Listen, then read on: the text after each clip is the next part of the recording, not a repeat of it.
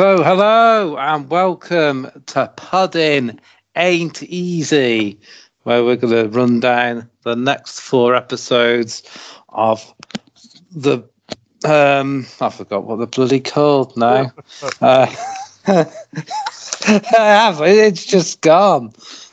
The Bad Batch. The Bad Batch. That's it. this, is, this is worse than my fuck up last week. My mind just went blank. I'll start that again. My mind just went blank. I don't know why. Come get on the train.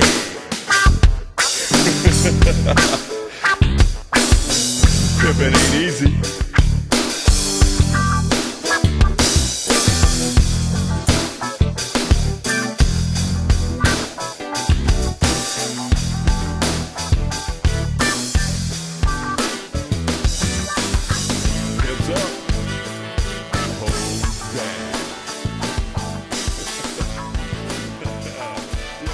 Hello and welcome to Pudding Ain't Easy.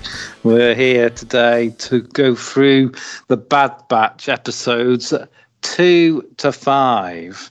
And with me, as always, my co host, the Omega to my hunter, it's Scott McLeod, everybody.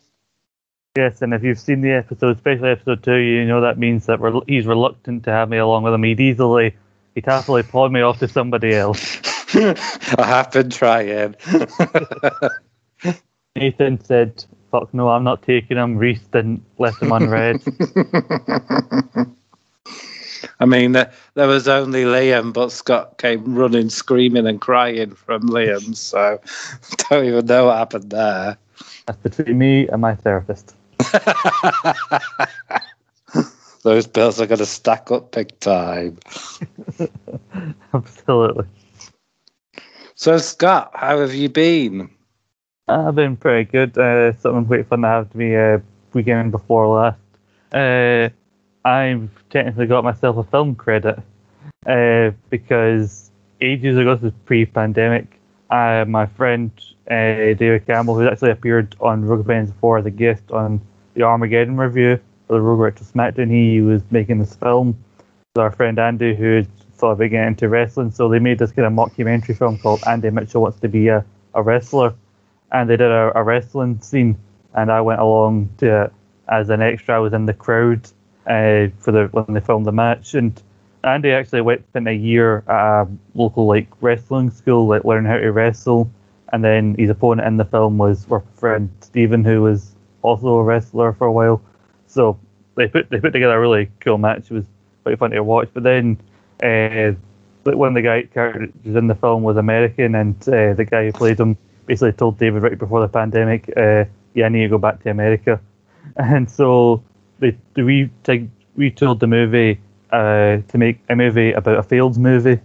So now it's called Ten Reasons Not to Make a Movie, uh, where David basically plays a exaggerated version of himself, basically blaming everybody but himself for the failure of the film. And so, so it's a place between him and the, the people behind it playing themselves basically talking about how much of an arsehole David was during the film and interspliced with footage that they actually shot for the film from a different angle of why the film didn't work out. And uh, they show the wrestling scene in it. And I didn't expect this, but it was going through the credits and somebody pointed out to me, because it was one of my friends who was also at the wrestling match, pointed out, I'm credited as wrestling fan number two.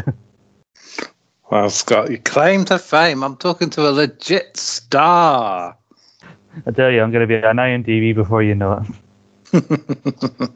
Although I, I did have to take him aside afterwards and go, wrestling fan number two. The guy who was credited as wrestling fan number one didn't even show up to the screening.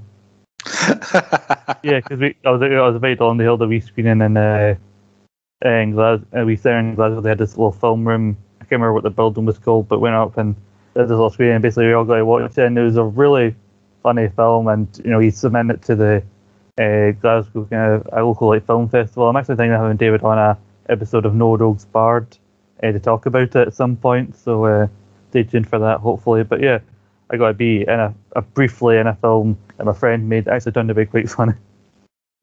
That's a great story. Nice one. Be rocking up on EastEnders before you know it. Yeah, sure. I look forward to that. I'm tur- I, I like I'm turning my nose up at it. If they if they offer me the money, I probably take it, even though I've never watched it. But Uh, you're also telling me off air that um, you've learned when um, is it Free Guy and Shang-Chi is um, dropping on um, Disney Plus. yeah, I believe I can't remember that day, but late November, probably close enough to the time of uh, Hawkeye starting. Shang Chi's going to be on Disney Plus, not behind premiere, but for free uh, to watch. I think they're going with this whole uh, 40 or so days after release. They uh, will release it on Disney Plus. So I was like, and they're not doing what they did with Black Widow. They decided to release it in cinemas and that things were opening up, and they've seen how like how well it was doing box office. I think that's going to be the plan going forward. Release it on in cinemas and then wait like 40 odd days, then release it on Disney Plus. And Free Guy, I think, came out back in July or start of August, and that's actually coming out, I think, sometime next week. Uh, the Ryan Reynolds uh, video game stealth film, and it's directed and does also feature Taika Waititi. So, no, after Thor, anything directed by him, I'm all there. Yeah, no, that looks uh, well worth a watch. Anything with Ryan Reynolds in it as well is uh, usually pretty good. And yeah, I think um, Black Widow's um, October 6th. I think I've seen that scheduled for on Disney Plus. So if you haven't watched that yet, there's, there's your opportunity there. Yeah, uh, I heard it was given October. I think Disney Plus around the time that Shang-Chi comes out, they're doing this whole thing where they're going to release like some content that's already released, but move it to Disney Plus. I think Jungle Cruise is now already on Disney Plus where you don't have to pay for it.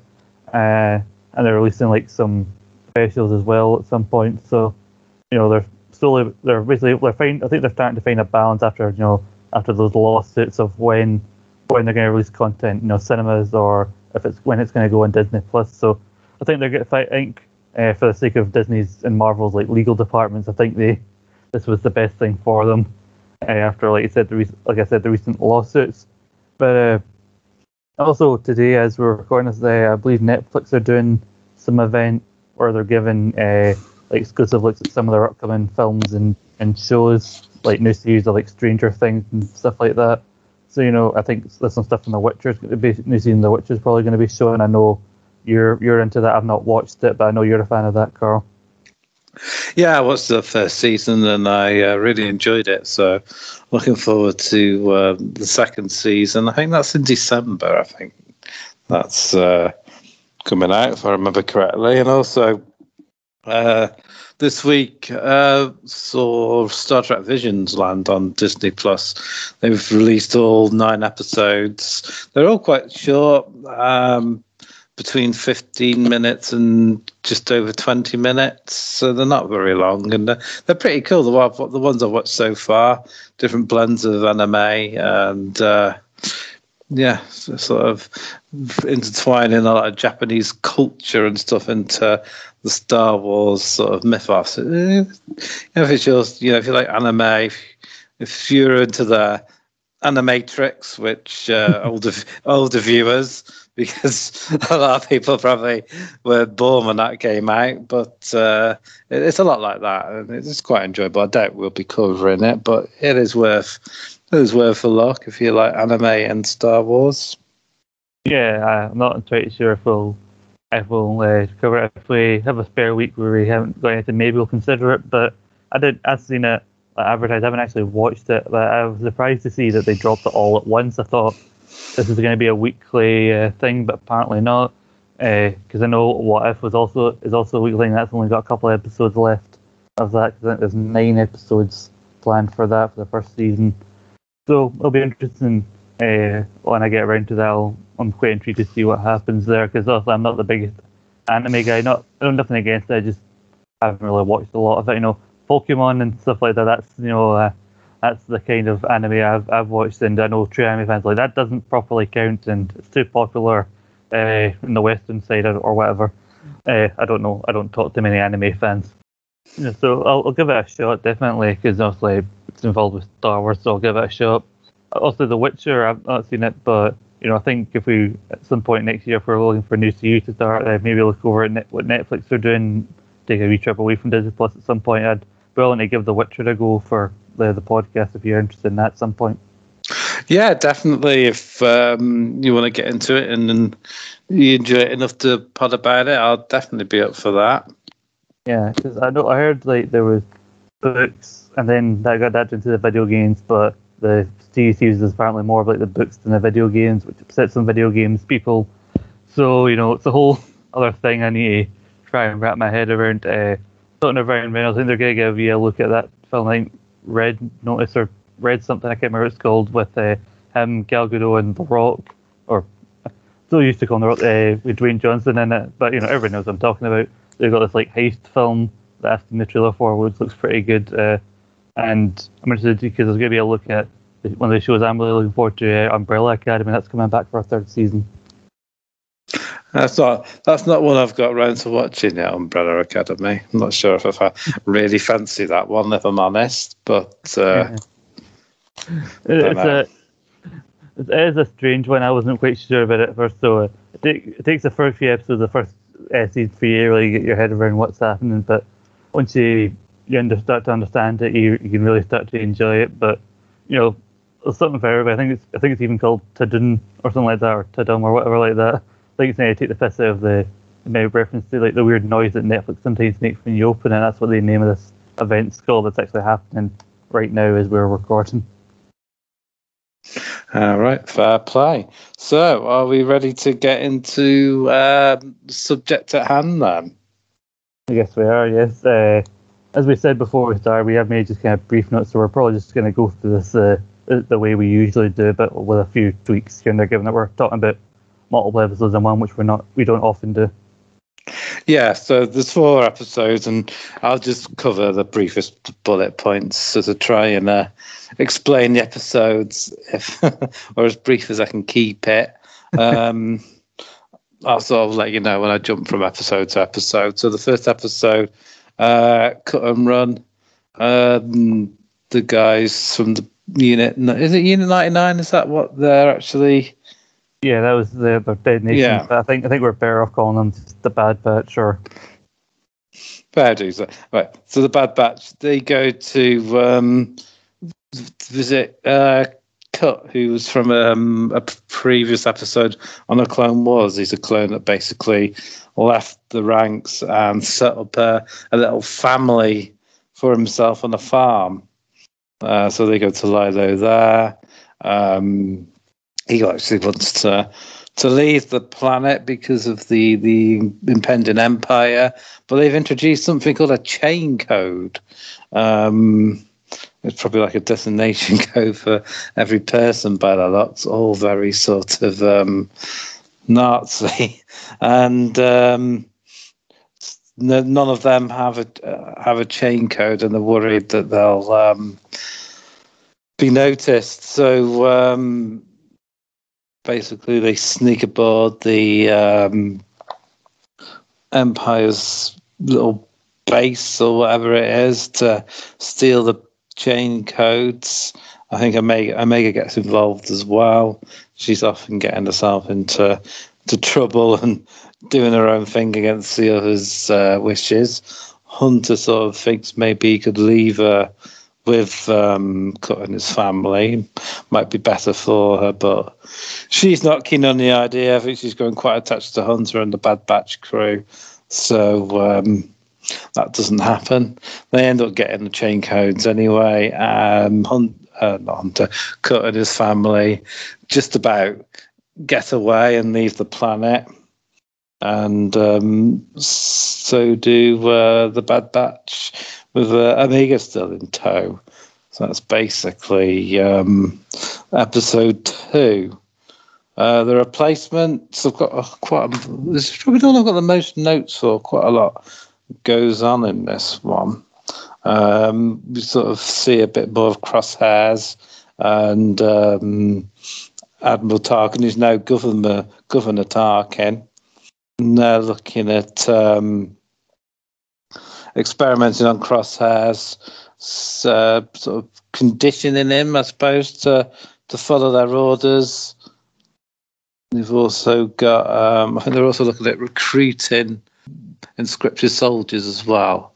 uh, soldiers that will uh, maybe not be quite as good genetically as the um, clones, but people they can train up and it will follow orders to the letter. That's what they're sort of hoping to gain from that. Whereas uh, the Bad Batch lot, they crash land on some sort of planet. Um, I think they get attacked by some sort of creature. Stop me if I'm getting any of these episodes mixed up, Scott. And No, no. uh, I think it. I think it takes a capacitor or something that they need, and there's like like a. They call it a moon dragon. So yeah, I think it's more a moon than a planet that they, they land on. Hmm. Yeah, and this is like Moon Dragon. It, it takes the support and component from the ship and runs off with it, and Hunter and uh, Omega sort of go after it to try and track the thing down. Meanwhile, Crosshairs is sent with a group of these inscripted soldiers to take out uh, some of the rebels and Saw Gerrera from the planet they were on from the first episode, where uh, Unit 99, the Bad Batch, sort of was sent to execute them, but um, but they didn't basically. So they're hoping these lot will uh, succeed where the Bad Batch failed. Uh, they get there, they find um, the reb- the rebels. No Saw Gerrera though. Uh, they uh, they sort of ask them a question. Um, they refuse to answer. So Crosshairs decides to execute one of them. One of the other inscripted soldiers isn't keen on that, and Crosshairs goes on about following orders that they sent me to lead you lot because I'll do what's necessary. He shoots and kills the uh, the soldier that sort of bolt, and uh, off screen he uh, shoots the remaining rebels. So quite dark actually for uh, animation.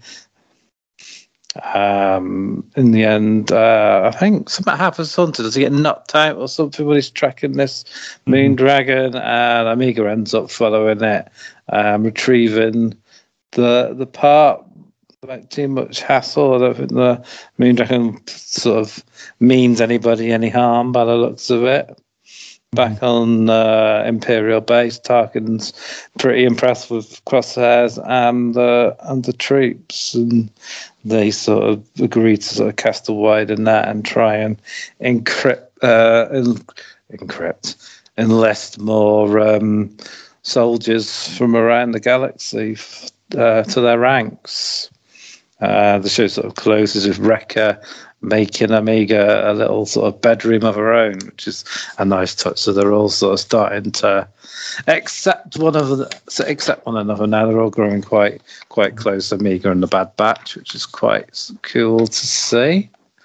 And then episode three is Cornered. Probably my favourite episode out of the. Um, sorry, episode four is Cornered because we've already done episode one. I'm getting myself lost. Sorry. So episode four is Cornered. Uh, as I say, um, probably my favourite episode because we see the return of a favourite character hmm uh, Fennec Shand, um, who's been hired. Well, I don't know if you thought thought the same thing as me, but I've initially thought she'd been hired to track down and kill the Bad Batch. But um, turns out, in the end, she was she's actually been employed to bring in Omega. Um, so perhaps she's been um, hired hired by the what are the, what are the, the I can't pronounce it the Cameron Owens, I the think. it's- Knamen, yeah perhaps to to bring her back. So it's a very good episode. Lots of action and chase scenes. A sort of um, Omega runs into Fennec and she pretends to be the friend at first but quickly reveals her true colours. I have a bit of a sort of, sort of like a space car chase, don't they? In the in the skies, they basically um, get the get away from Fennec Shand, but she's but she's still um, obviously uh, still alive and kicking because this is before the Mandalorian. So I dare say uh, she'll show up in future episodes and cause more trouble. There's also like a B plot where um, Echo is sold to like a, a tradesperson as a droid, and then he frees the other droids so they can go and fix their help fix their ship because otherwise they won't get it fixed fast enough. Um, so, so there's a little side plot there uh, for those of you who are interested. And then there's episode five. I think it's Rampage. I have written it down. I think I think that's it. Yeah. Yeah, Rampage. So they're sort of hired by. Uh, I think it's like an alien called Cid. I think that's that's that's what they said like to me. Oh, my hearing's not always that great on these sort of TV shows. Um, to say to save some kid called is it Moochie?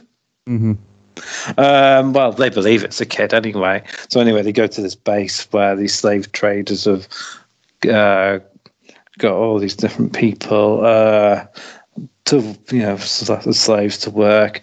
They see um, a, a bloke and his kid, so they automatically think that's Moochie. Um, the Bad Batch leave Omega behind, uh, which proves to be a good decision in the end because they all get manage to get themselves captured, and uh, Omega is able to sneak into the base. And just as she gets caught, she's able to free this um, ran- sort of baby rancor, isn't it? hmm The same sort of creature Luke battles in Jabba's palace at the beginning of Return of the Jedi, isn't it?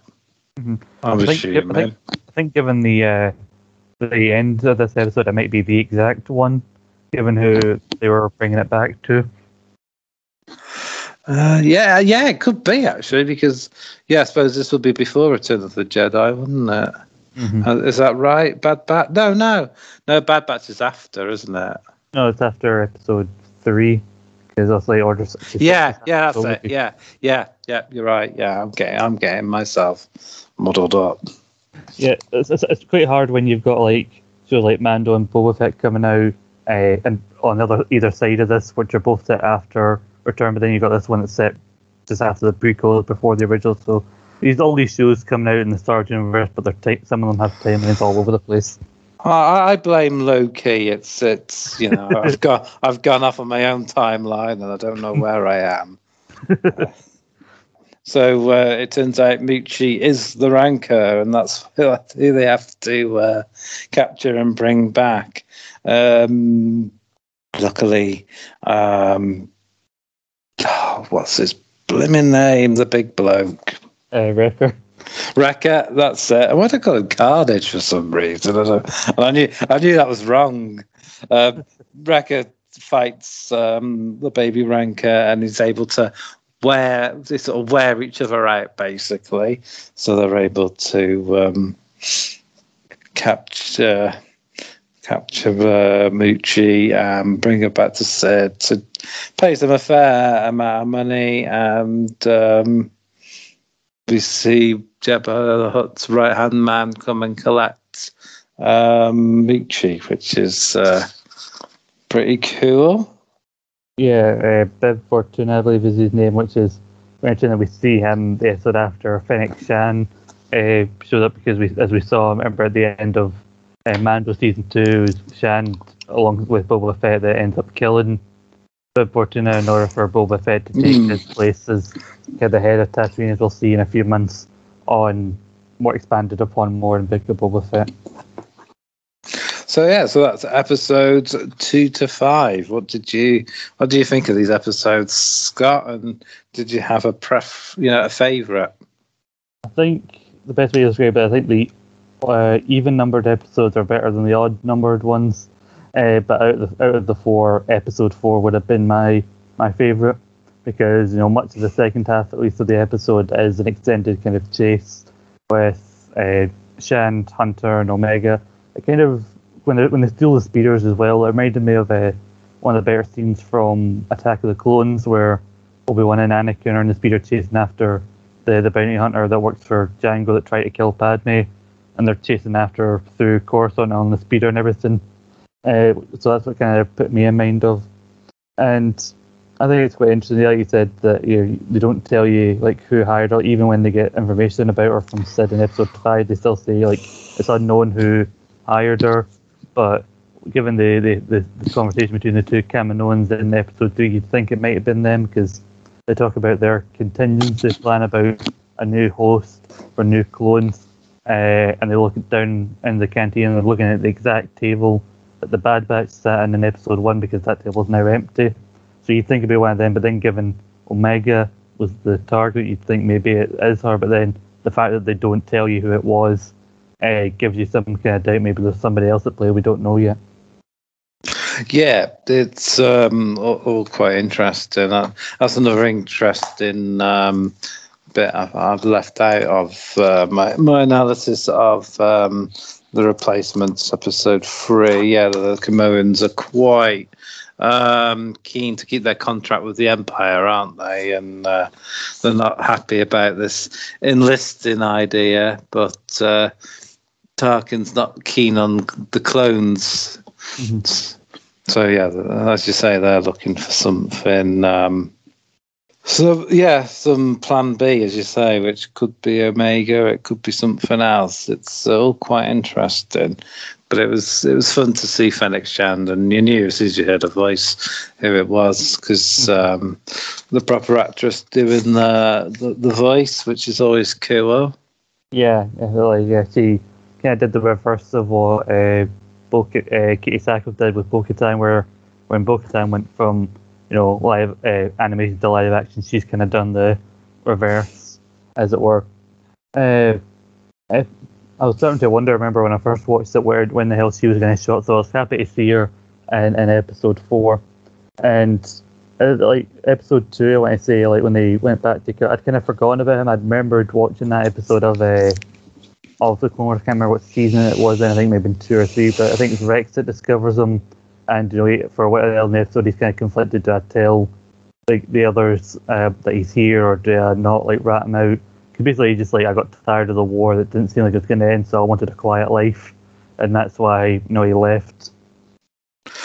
Yeah, um, definitely. I wasn't expecting sort of him to show up again, really, because he wasn't really sort of a major sort of character, and I don't remember the Bad Batch ever meeting him, but they must have crossed paths and heard about what he was doing somehow. Mm-hmm.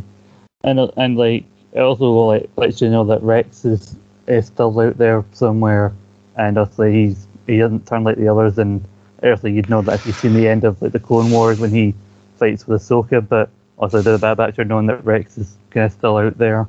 And yeah, like I said, uh, like I didn't expect to see like a character like him pop up. I think that's kind of the again the good thing about Dave Filoni that he was involved in Clone Wars and Rebels, so you can kind of bring characters like that back and, with, and within the continuity that's been kind of set up, and it's kind of him that uh, kind of shows Hunter and that like how different things are like with kids as opposed to you know being a soldier all the time, and that's what kind of influences our decision to maybe we shouldn't bring her, and we just know she's in a lot of danger if she stays with us, so maybe she should go with them and have a normal life.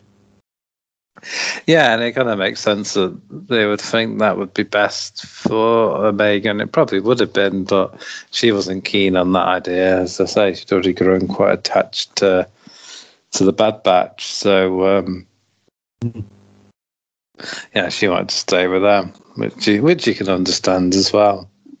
Yeah, definitely. I think oh, there's a common theme throughout all uh, four of these episodes, and that it's kind of them establishing, okay, we, we didn't want to follow what the Empire was doing, but what do we do now? No, we're out on our own now, and so they're trying to like not get caught, but they also need money and need supplies and everything, but they need to figure out how to get them. And at the end of episode five, you know, Cid offers them to basically do jobs for her, uh, because that seems to be the thing in, in Star Wars, where for most people who don't want to be part of like the Empire or the Republic or anything like that, the main work is basically be a bounty hunter or be a mercenary. It does seem to be, yeah, or or a smuggler. something like that. Yeah. Uh, I think watching these back for a second time, uh, I liked episode three a little bit more than I did the first time. Although out of the four, I think I'd say episode five is probably the one would probably be at the bottom if I had to rank them from best to worst. Uh, I think I think my thing with episode three though is I think maybe you could have done without the whole the plot on the, the ship and the moon or done it a bit less and I think the stuff with Crosshair uh, should have been the primary focus of the episode. Like if you did the whole episode like on Kamino with uh, with Crosshair and were the news recruits, I think that would have been cool. Because that was one of the things with Rebels in the Clone Wars that you could shift the focus of the episodes to be about different characters. And given its called the replacements, if you focus more on Crosshair, I think it would suit the title of the episode because the only real thing, main thing you need to really see from the Bad Batch's side is, uh, oh, if Omega finds a new way of getting the the the capacitor back from the creature because it turned out it was just it felt threatened by the bright lights of the ship. But the main thing is Wrecker also learning how to deal with a child being around. He makes Omega's kind of room for her on the ship. But other than that, there's not really much else in the Bad Batch's side that you really need to see in episodes. I think the main, most interesting parts of it are with Crosshair. Yeah, it is quite interesting Crosshair as well because it'd be interesting to see if he ever sort of is able to um, come back to the the Bad Batch fold, or is he or is he lost for good? Because he he seems pretty committed to his his role in as in the Empire at the moment, as as we saw towards the end of the episode where he sort of executed everybody.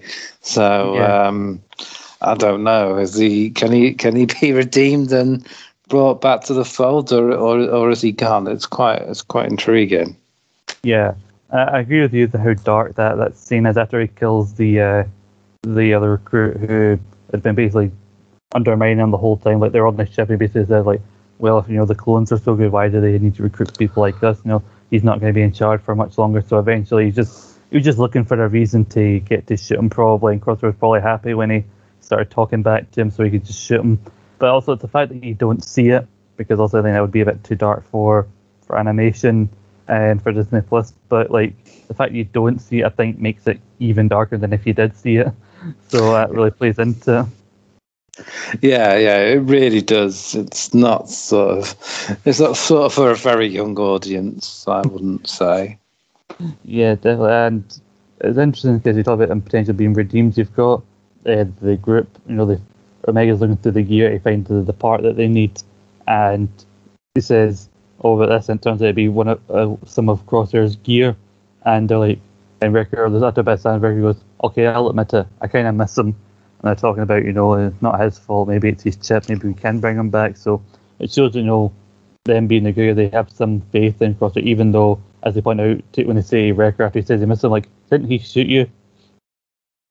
Yeah, and the thing is, they don't know what he's done with um, the other the other rebels, do they? So um, Mm-hmm. whether opinions might change if they ever learn learn of that, I don't know. Yeah, potentially. Uh, also, uh, the new admiral comes in, uh, Rampart, who's is very much behind the whole, you know, bringing in clo- uh, troopers who possibly become the stormtroopers. Who I think they should have listened to Lama Su, the, the head of Kamino, who who basically said, try to warn him that they'll never have the capacity or the skill of, you know, clones.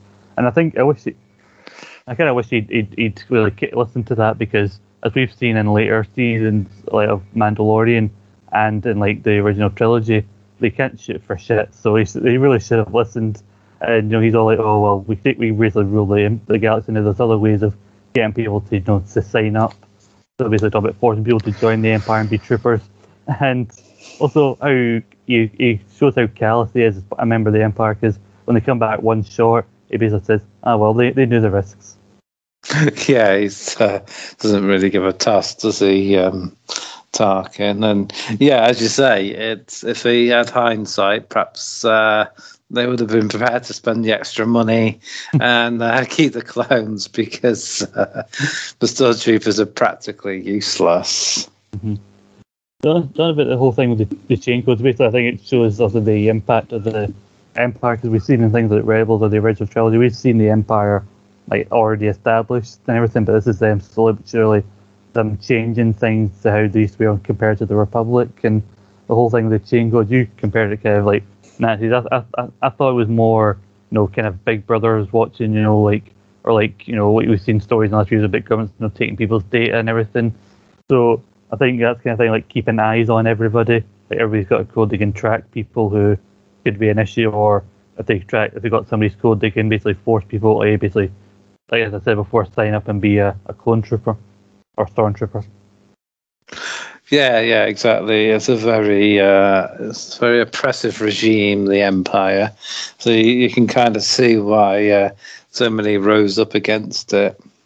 hmm And even like even show like the difference between them and the Republic. Uh, the slave traders episode five, like the leader of them basically says that, oh, well, somebody said, well, this is illegal under the Republic. Like, well, we're not in the Republic anymore. So basically, now that the Republic's gone, certain people like them can now have more freedom to do whatever they want.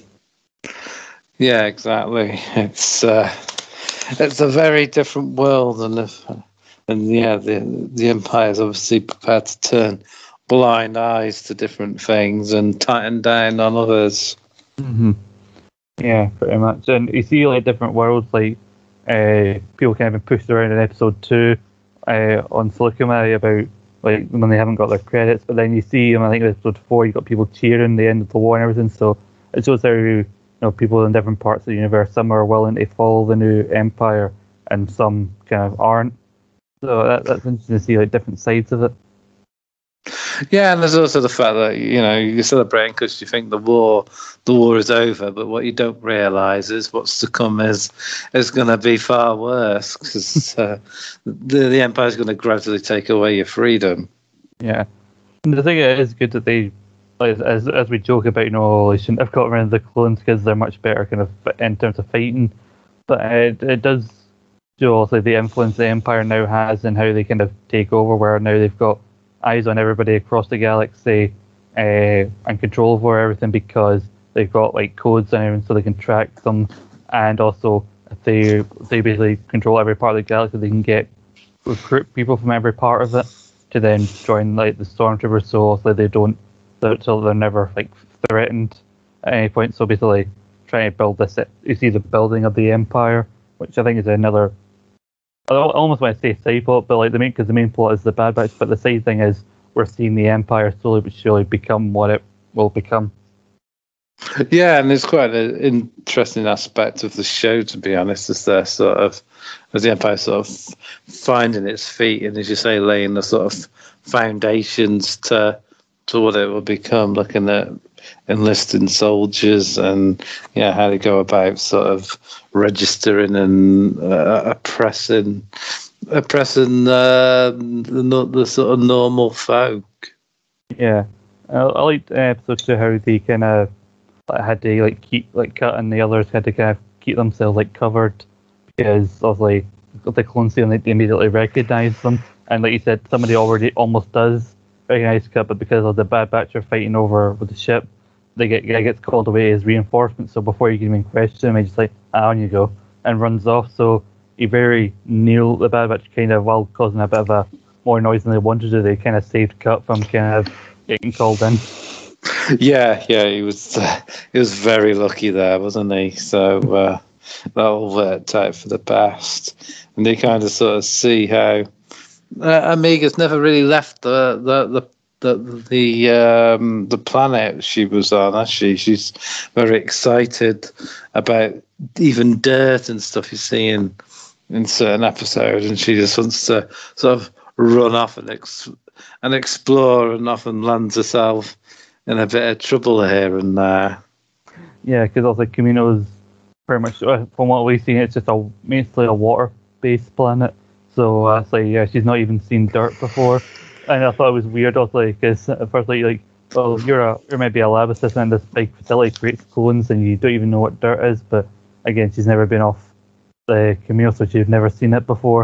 And like you said, how excited she is just by the concept and like kids are wanting to join in on a game with her, and like I, I don't know what what's the purpose of, of this. Like you throw the ball, you're meant to catch it, because she's never seen kids before. But they kids, obviously, because they're maybe like uh, Litley and low, because it's a deserter. They've never seen another kid before either.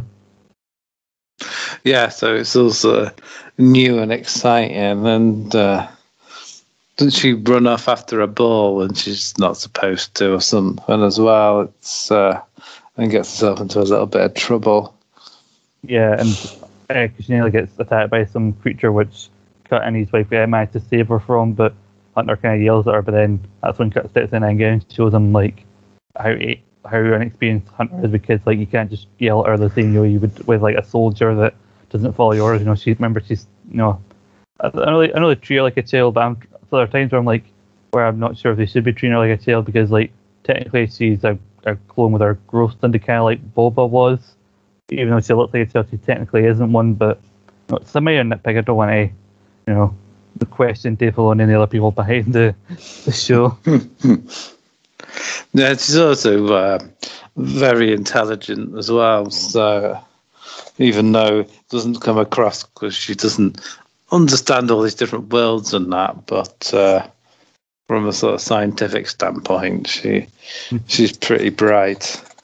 Yeah, and, and she does her like kind of like innocence kind of does pref- allude to some like funny moments like when she gets given Crosshair's kind of comlink in episode five, she's kind of playing around with it and like she's like Echo, what is your position? And he's standing right behind her like that's not a toy, Roger. and all that's just kind of playing about with it. But yeah, she just showing she's kind of capable, and she kind of provides another perspective for them at times, like to see things from another thing. Because like Hunter tries to like hunt the uh, the creature on the moon, uh, the, the moon dragon, and uh, like and he gets like taken out for, and she has to help him, and then she realizes that it's the light that and take so she throws the flashlight for it, and that distracts it enough for her to get the part. So she does have her, her value to the team, but they, they, see there, so they try and pick and choose when she should get involved. Are times where they want her to get involved, and there are times where Hunter wants her just you know stay in the ship. Yeah, and you can understand why they wanted to, s- uh, to stay on the ship in episode five, and uh, it sort of works to everyone's benefit. She manages to hide from the people who find the ship and search it, and she sort of slips out, and she's able to to sort of rescue everybody, even though she she does get captured herself. But luckily, she was able to free the Rancor just in time to to cause the havoc they needed to escape. Yeah, and it was like cool the way she was able to escape, and uh, he had, he had the little droid. I can't remember what it was called, but uh, she tells the droid to hide. Now, droid solution is basically to turn its lights off and just hide its legs, just sits down basically. And the funny thing about that droid is like in two of these episodes, there's just scenes on the ship where you see in the background Wrecker's just lifting the ship up, it lifting the uh, the droid up as if it's like a dumbbell or a weight. Just as he's working, he's just lifting the droid up down. so that was quite funny. And you mentioned the uh, this kind of subplot with uh, with Echo. He kind of has this disguise to make him look like a droid, and when the guy they're trying to get some money from like doesn't hasn't have any interest in like the stuff they've got, he offers to buy uh, Echo off and thinking he's a droid. And it does lead to a funny moment where they offer him like two thousand credits, and he goes off and discusses it with Hunter and goes, "Okay, fine, but I'm not at that price. I'm worth more than two thousand. Yeah, and it's quite funny when um, the the sort of leave the shop to go to the ship, and uh, the sort of bloke tries to say something, and Echo goes, "Look, you got me for a bargain." See, I think they I think a little bit of Hunter basically goes, "Yeah, right." When he says I'm worth more than two thousand, then they go, they do basically bar. They go four, and then he goes, "Nah, I'll give you three. He goes, "All right," and he kind of reluctantly goes with him because he knows he's going to leave anyway. And it's a bit where he's like kind of put in charge of the others, and kind of the the three PO like droid kind of comes up and goes, "Oh, I might be the supervisor around here." And when he lifts his helmet, "Oh, you're not a droid." yeah, Uh, I think I think he has to threaten. I think he has to threaten them to stop them from uh, blowing his cover. basically, yeah. Uh, I want to talk about uh, Cid for a second. Did you did you recognize the voice of Cid? I did, but I couldn't pinpoint it. I, I take it you're going to tell me who it is. Yeah, because I remember watching this for something like that sounds like, and then I looked up. Yeah, it's uh, Rhea Perlman, who better known as uh, Carla in Cheers, uh, former wife of uh, Danny DeVito. I think she was also in Matilda as well. That's the, that's the two things I mean. Ah, that's pretty cool. Then. The the two things I mainly know her from. I'm sure she's been in loads of other things. Uh, I should imagine so. Yeah, I'm not that big of a fan of the, the actress, but uh, yeah, um, I did sort of find I did sort of find the voice uh, familiar all the same. I, I kind of like her role and everything, and uh, how they, they, they go and assume into a guy because uh, Echo heard of it into the Jedi, but like, I never actually met him. And so he asked Cid, not knowing it, said like, "Do you know where Cid is?" And she just goes, "No." He just wanders off. But Omega immediately knows that it's Cid. And there's a wee thing with a com from the other side of uh, our bar. Basically, goes, "I found Cid," and they all just turn around.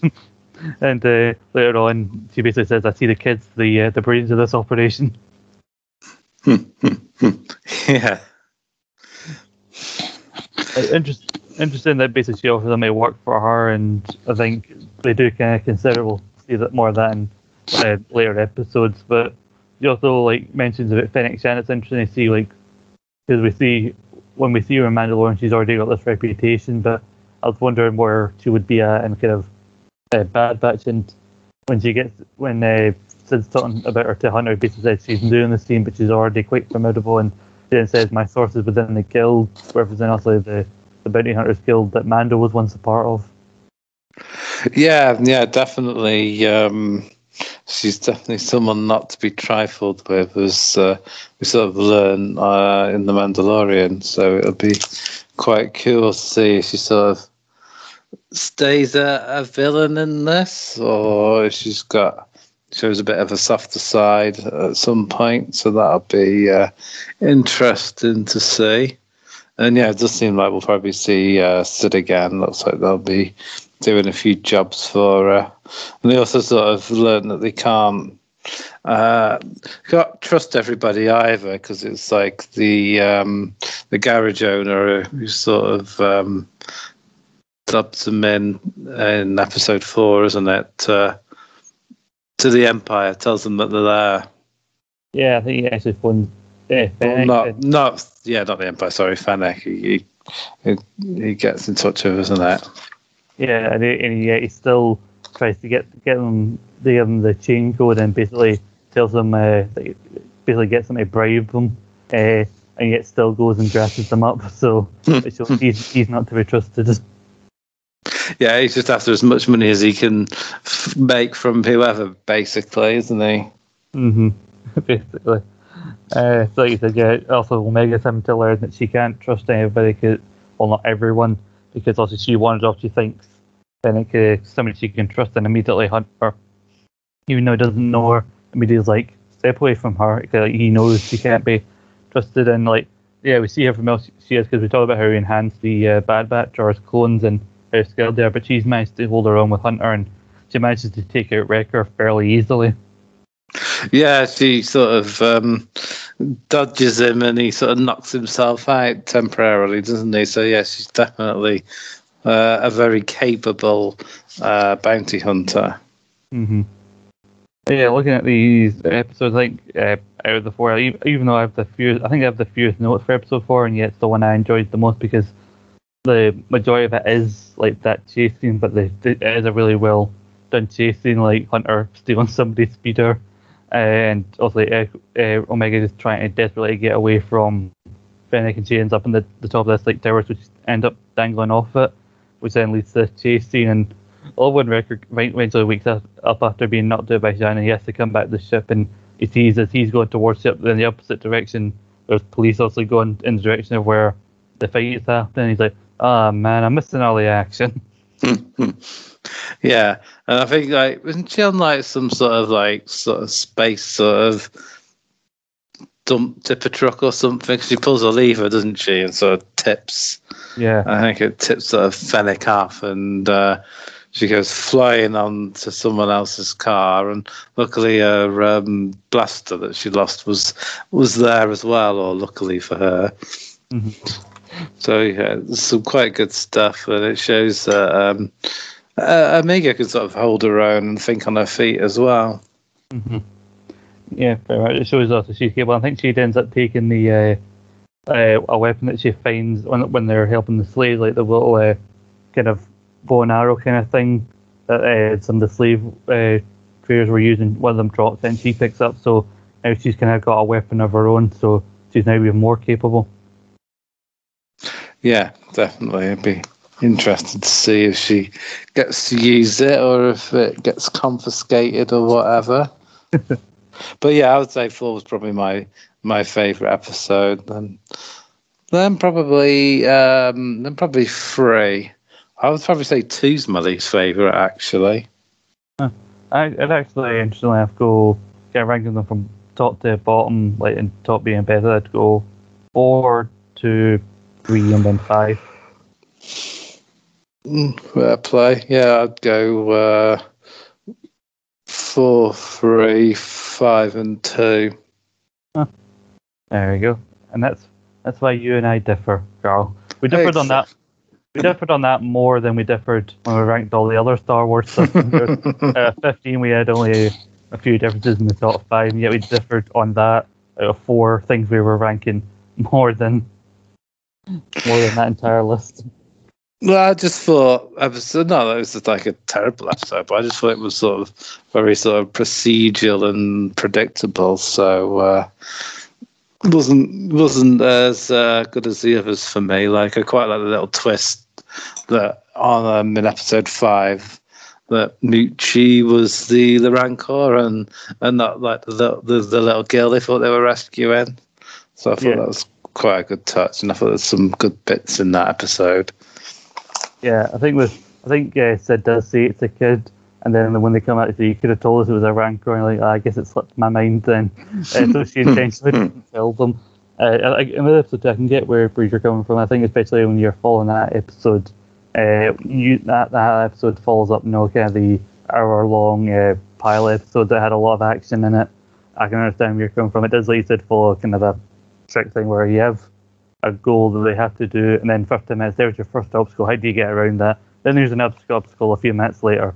So, like I said, it is in some aspects quite procedural, but I do like the way that Tech has this plan. And he and Echo, I think, in the episode get a lot more focus than they would have otherwise. it seems like Omega, Wrecker, and uh, Hunter are kind of the main focus of the group, and Hunt, uh, Echo and Tech kind of come in occasionally when they're needed, but they two get quite a bit of focus in the episode because they are the ones at the impound trying to get the the chain codes for them. And you know, Tech's so confident his plan, but every so often, when something, as soon as something goes wrong, Echo's quick to point out how wrong things are going. yeah. yeah, Echo and um, are definitely the brains of the situation. But as you say, the, uh, the episodes so far do seem to put sort of Hunter, Omega, and Wrecker sort of more in front and focus so far.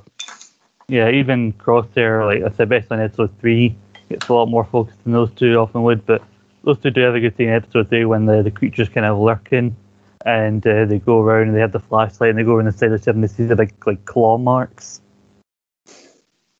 Yeah, no, that, that, that's quite a ominous sight. You, you mm. would be quite concerned to see that, and probably probably would think the the main dragon thing is sort of out to get you. But as you say, it was just basically startled by the lights and not really into hurting anybody. Yeah, it does. They do have a similar bit moment to like uh, I mentioned in the pilot episode with uh, with Tech in that episode where he suddenly has all this information about the Min Dragon and everything, and we only he only mentions it after it's kind of like like rattled them and it taken the capacitor with it with it, and Echo, Echo once again like, and you chose now to mention it. yeah. uh, I don't think there's much else to goes in these episodes, and also, uh, I think we're right doing these episodes all in what bunches because uh, you get a lot more talk, especially when you're following. You can see a lot of plots following through one episode to the next. Like we didn't even talk about uh, something that might play into might play off more later uh, with Wrecker having this headache. Uh, he keeps complaining about. Yeah, definitely. That might be something to do with his chip or something, mightn't it? I suppose we'll, uh, as I say, things might unfold, and uh, we'll we'll learn more about the characters as the show goes on, and perhaps see more of what the Empire planning on doing as well.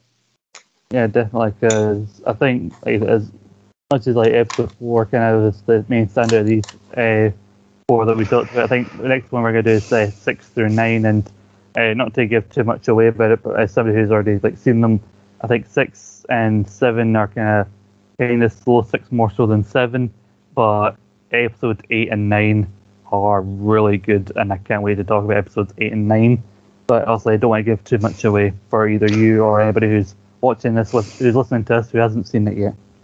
All right, cool. So I'll definitely be looking forward to watching those in the next few days. Um, that sounds uh, well good if you're that excited about them.